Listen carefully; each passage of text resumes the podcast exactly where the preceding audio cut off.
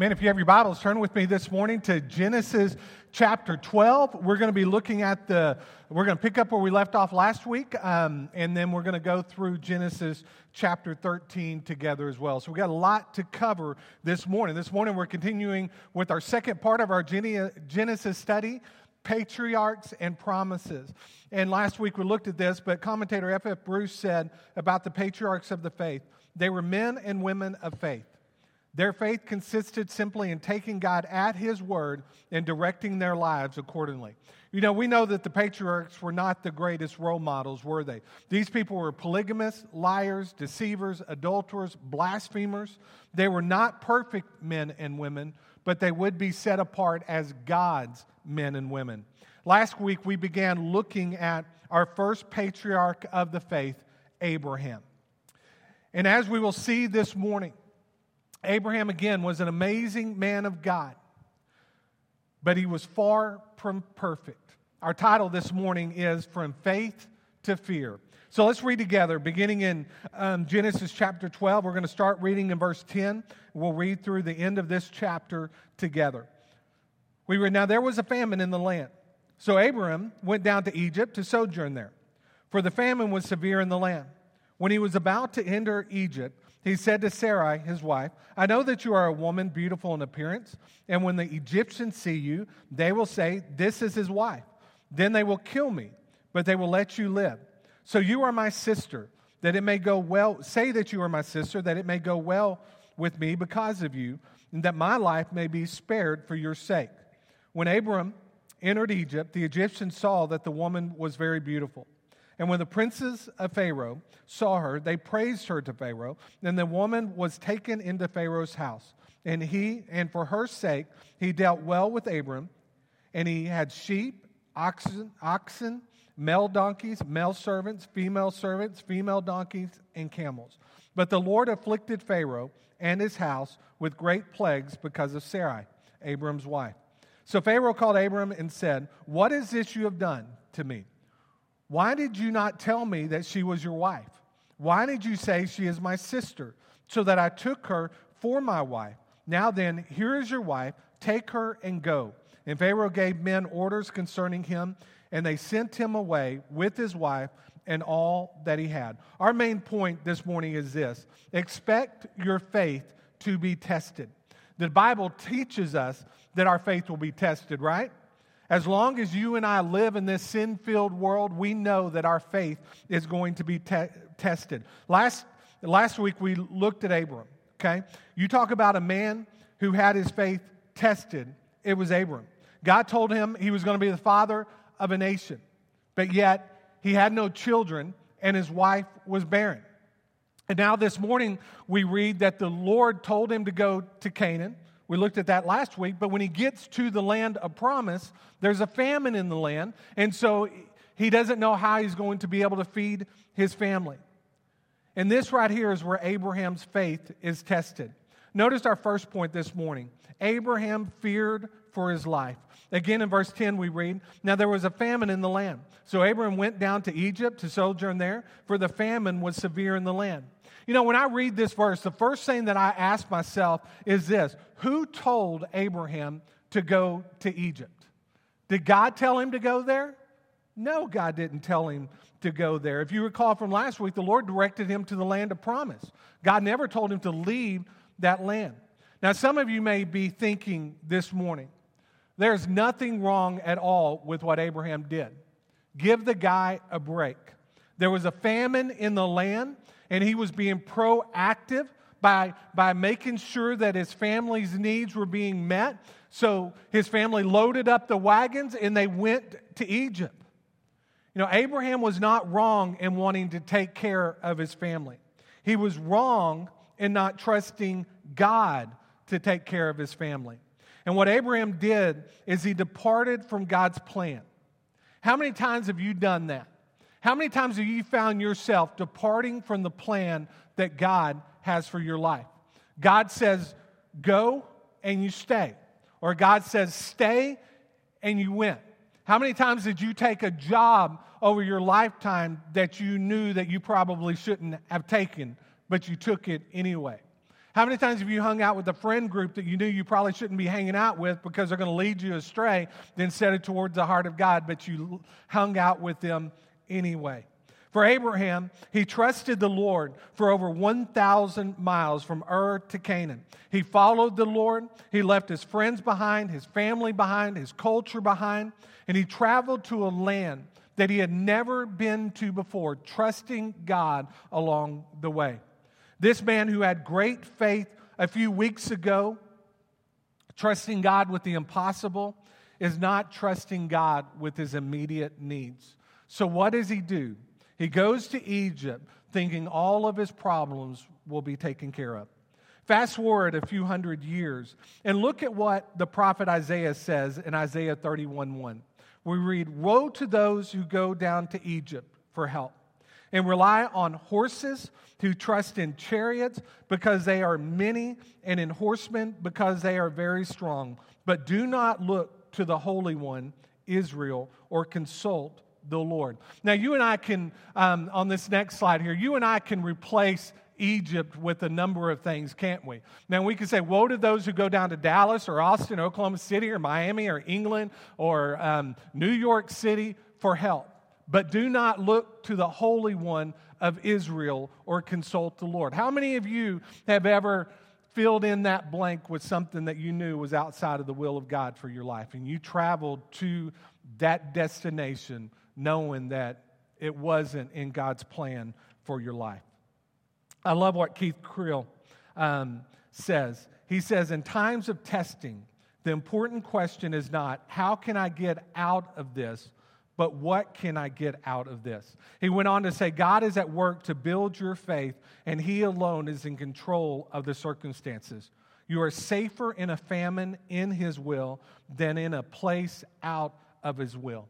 You know, Abraham trusted God with his eternal salvation, didn't he? But where he failed to trust God was in the area of meeting his immediate needs. You and I sometimes, man, we can trust God with our eternal salvation. Man, we have no problem trusting God with that big component of our faith. But where we struggle sometimes is believing that God can meet our physical needs, our emotional needs, our relational needs, or our fiscal needs. What Abraham should have done is he should have consulted the Lord. But what he did was he took matters into his own hands. And know that because of his lack of faith, he would find himself in deep trouble. So our second subpoint this morning is he lied. In verses 11 through 14, we read, when he was about to enter Egypt, he said to Sarai, his wife, I know that you are a woman beautiful in appearance, and when the Egyptians see you, they will say, this is his wife. Then they will kill me, but they will let you live. Say you are my sister, that it may go well with me because of you, and that my life may be spared for your sake. When Abram entered Egypt, the Egyptians saw that the woman was very beautiful. Do you see what Abraham's dilemma is here? He has a beautiful wife. What a curse that must have been, right? I've got the most beautiful wife in the world, but I'll tell you right now, I would never do what Abraham did. Now, this is one of the strangest stories to me in all of the Bible. Who does what Abraham did? Before going into the land of Egypt, he turned to his wife and he says, hey, you know, as we enter into this land, man, pose as my sister instead of my wife. Now, if you go to Genesis chapter 20, verse 12, we realize that Abram isn't lying in that Sarah was his sister. She was his half-sister. But where he lied was in the area of failing to tell Pharaoh that she was his wife as well. That half-truth would destroy Abraham's witness in the land of Egypt. You ever notice that when you tell one lie, you usually have to tell another lie just to cover up the first lie, and then you have to tell another lie, and then another lie, and then another lie. I love what David Dyke said. He said, if you lie very much, you better have a good memory. And there's so much truth to that. The best policy we know is always just to simply tell the truth. So Abraham would lie about his wife because of her sheer beauty.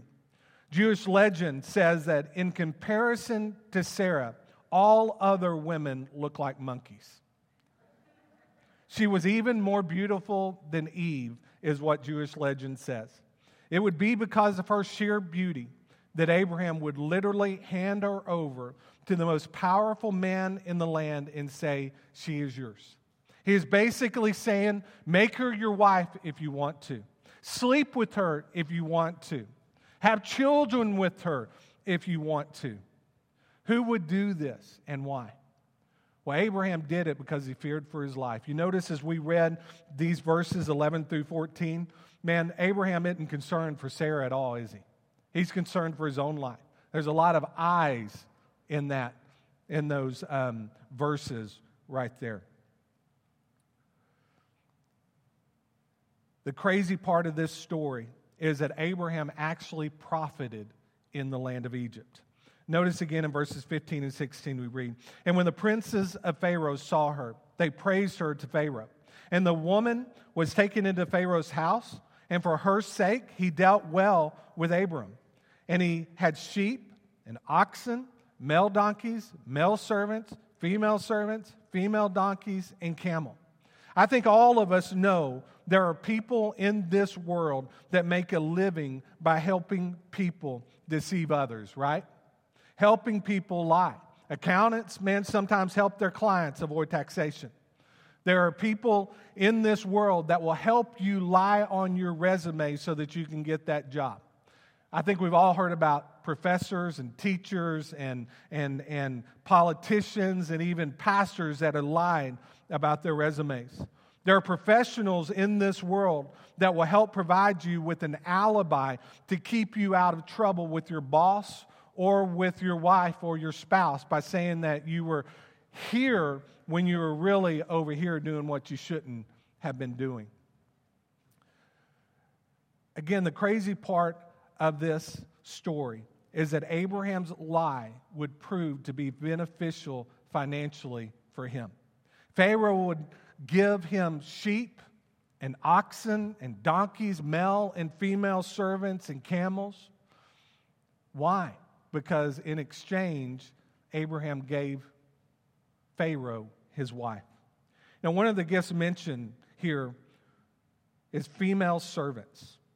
One of those servants would be a young lady by the name of Hagar. You know about Hagar, don't you? Fast forward many years, after trying to have children, Sarah is going to give Hagar to Abraham so that she could become Abraham's wife. And they're going to have a child together, and both Abraham and Sarah will believe that that child that comes from Abraham and Hagar will be the child of promise. What was the purpose in this? They tried to facilitate God's blessing for them by having a child who they hoped would be the child of promise. We know that was not part of God's plan. It was not God's plan for the child of promise to come from Hagar, but from Sarah. Hagar and Ishmael would prove to be a source of contention within that home for many, many years. Even though Abraham profited in the land, that does not mean that he experienced God's blessing. Profit by deception is certainly not an indicator of God's blessing, is it? Let's look at next at how God protected Abraham. Even in the midst of his sinfulness, God would protect him. Notice what we read in verses 17 through 20. But the Lord afflicted Pharaoh and his house with great plagues because of Sarai, Abram's wife. So Pharaoh called Abram and said, what is this you have done to me? Why did you not tell me that she was your wife? Why did you say she is my sister, so that I took her for my wife? Now then, here is your wife, take her and go. And Pharaoh gave men orders concerning him. They sent him away with his wife and all that he had. Even in the midst of Abraham's sinfulness, God intervened, didn't he? Pharaoh rebuked Abraham and Sarah and kicked them out of the land. Here's what we know about Abraham. Abraham lost his way for a little while, didn't he? I think we all have been there and done that, and probably in the future, we're going to do it again. We're going to find ourselves like Abraham in the land of Egypt. You know what led him there? Sin led him there. You know what kept him there? Deception kept him there. You know what happened to him while he was there? Fear gripped him. Abraham would not stay, though, in Egypt, would he? Guess what? He did. He returned to the place from which he came, Canaan. You don't have to stay in Egypt, folks. Your sin doesn't have to keep you in Egypt. You can return to the promised land, to the promises that God has for your life by simply being obedient to him. What we see next is Abraham's spiritual renewal. In verses 1 through 4 of Genesis chapter 13, we read, "So Abraham went up from Egypt, he and his wife and all that he had, and Lot with him, into the Negev. Now Abram was very rich in livestock, in silver and in gold. And he journeyed out on from the Negev as far as Bethel, to the place where his tent had been at the beginning, between Bethel and Ai, to the place where he had made an altar at the first. And there Abram called upon the name of the Lord." You know, the first thing Abraham did is he removed himself from Egypt. One writer emphasizes the importance of this moment. What Abraham did is he placed distance between himself and Egypt, between himself and the place of his sin. If you and I want to walk in the blessing of God, then we too must separate ourselves from the temptations of this world. In 2 Corinthians chapter 6, Paul wrote these words, "What agreement has the temple of God with idols? For we are the temple of the living God. As God said, I will make my dwelling among them and walk among them. I will be their God, and they shall be my people. Therefore go out from their midst and be separate from them, says the Lord, and touch no unclean thing. Then I will welcome you, and I will be a father to you, and you shall be sons and daughters to me, says the Lord Almighty." Just like Abraham separated himself from the pagan ways of his old life, so must we. We must live separate from this sinful world. Let me ask you a question this morning. What sin is holding you back from experiencing God's blessing in your life? Is it the sin of pride? Maybe it's an immoral sin. Maybe it's the sin of laziness or apathy or disobedience. What sin is it that led you to Egypt, and what sin is keeping you in the land of Egypt this morning? Remember, Abraham's unbelief took him from a place of worship. It led him into sin and would ultimately cause others within his family to sin as well. What he would not do, though, is allow himself to be tortured because of his sin. Again, he did not remain in Egypt. He returned and worshiped the Lord in the midst of the land of promise. Please never forget, your sin does not disqualify you. What our sin does is they teach us. Teach us as we receive discipline from God, right? But our sin also teaches us about God's holiness, God's grace, and God's mercy. It is because of God's goodness and love for us that we should want to avoid living in sin and desire to be living in the midst of God's will 24/7. Notice next, Abraham returned to the place of worship. Again, in verses 3 and 4, we read, "And he journeyed on from the Negev as far as Bethel to the place where his tent had been at the beginning, between Bethel and Ai, to the place where he had made an altar at the first. And there Abram called upon the name of the Lord." This right here is so important. You and I should long for mornings like this, shouldn't we? Our corporate worship should be one of the high points of our week. Here we worship the Lord through song. We worship the Lord through the study of His Word. We worship the Lord as we strengthen one another. We should long for this time, just like we should long to spend daily time with the Lord when we're outside of this place. In Hebrews 10:24 through 25, we read, "And let us consider how to stir up one another to love and good works, not neglecting to meet together, as is the habit of some, but encouraging one another, and all the more as you see the day drawing near." You know, we should desire the Lord. We should seek to grow in the grace and knowledge of our Lord and Savior Jesus Christ every single day of the week. Now, I know that there are times that we don't do that, but the days that we miss, we should pick up where we left off. Man, we should long to spend time with the Lord, just like we should long to be in the house of the Lord week in and week out. You know, what we see with Abraham is we see a changed man whenever he returned from the land of Egypt. One of the attributes that we see within his life is kindness displayed.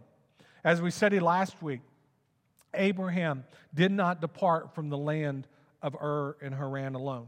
We know that he took his wife with him. We know that he took servants with him. We also know that his nephew Lot would go with him.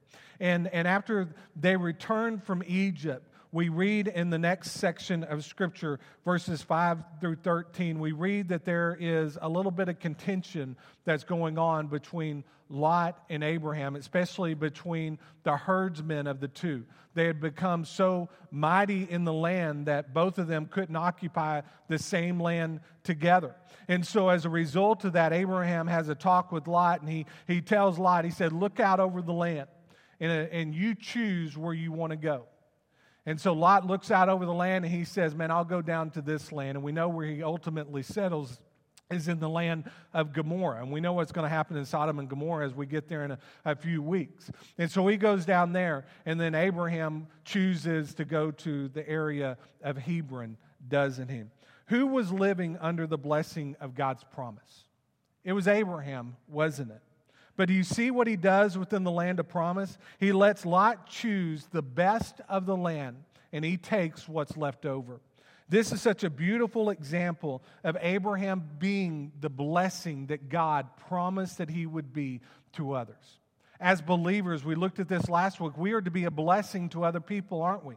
We are to bless those that are part of our faith family, a part of our immediate family, and we're to bless others as well.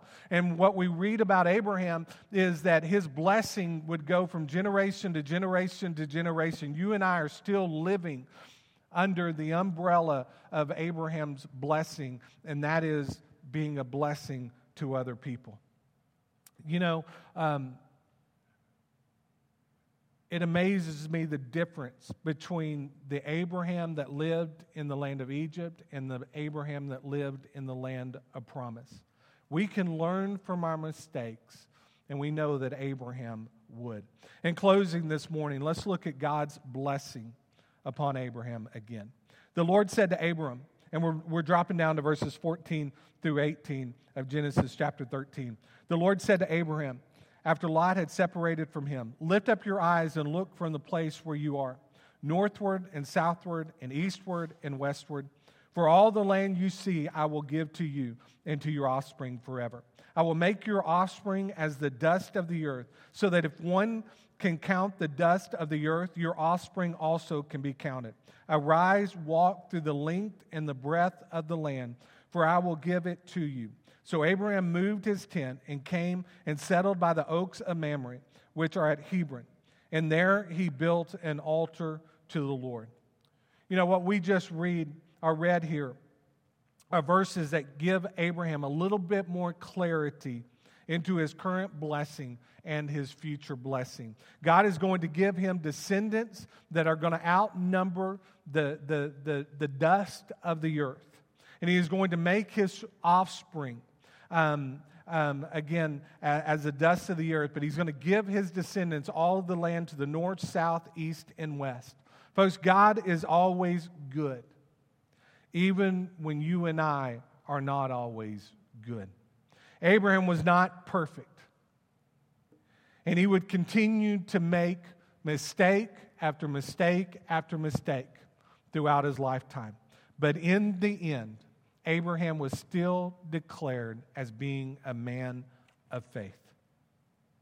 Folks, you and I are not perfect, and we will make more mistakes in the future, won't we? All of us have also found ourselves traveling to our own Egypt. All of us have lived outside of God's plan for our lives. But here's the thing, and live up under the banner of God's love, God's mercy, and God's grace for our life. my challenge for all of us is that we would get back to trusting God. We need to trust Him with the little things just like we trust Him with the big things. You may be here this morning and you find yourself still living in Egypt. You find yourself outside of God's will for your life. I don't know what led you to Egypt, but you do. But here's the deal. Just like Abraham left his sin behind and returned to that place of worship, you and I too can leave our sinfulness behind and return to that place of worship. If you're here this morning and you don't have a relationship with Jesus, I want to invite you this morning to make the greatest decision that you could ever make. I'm going to be here at the front, and I'd love to share with you more about how you can enter into a faith relationship with the Lord. If you're here this morning and man, you just need prayer, I'll be here. I'd love to pray with you. Let's stand together. I'm going to lead us in a time of prayer, and if there's a decision you need to make, you come. Father God, we come before you this morning. Father, just thanking you again for your love, your grace, and your mercy. Father, we thank you, Lord Jesus, that even when we live outside of your will, you are still pursuing after us, and you're still protecting us. Father, I pray that if there is any man, woman, or student in this room this morning that finds themselves living in Egypt apart from your will, I pray that today will be the day that they return to that place of worship. They get their lives right with you and get their hearts back in tune with you. And Father, that you will just speak to them. Father, I pray that there's someone here this morning that does not have a relationship with you, that today will be the day of their salvation. Father, move now during this time of invitation. For it's in Jesus' name we pray. Amen.